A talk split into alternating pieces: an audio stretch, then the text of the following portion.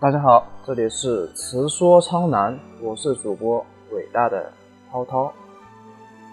今天我们要讲的是景德镇茶器发展的一个简史，可以说是一个速进吧。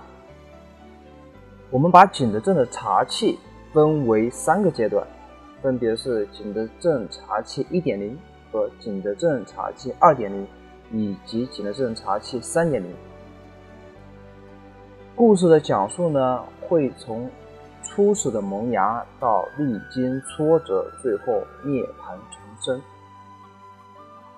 说景德镇的瓷器一直是一种特供品，作为皇家御用的一种器皿的产地，在大多数时候，皇帝的喜好直接决定下层生产的潮流和研发。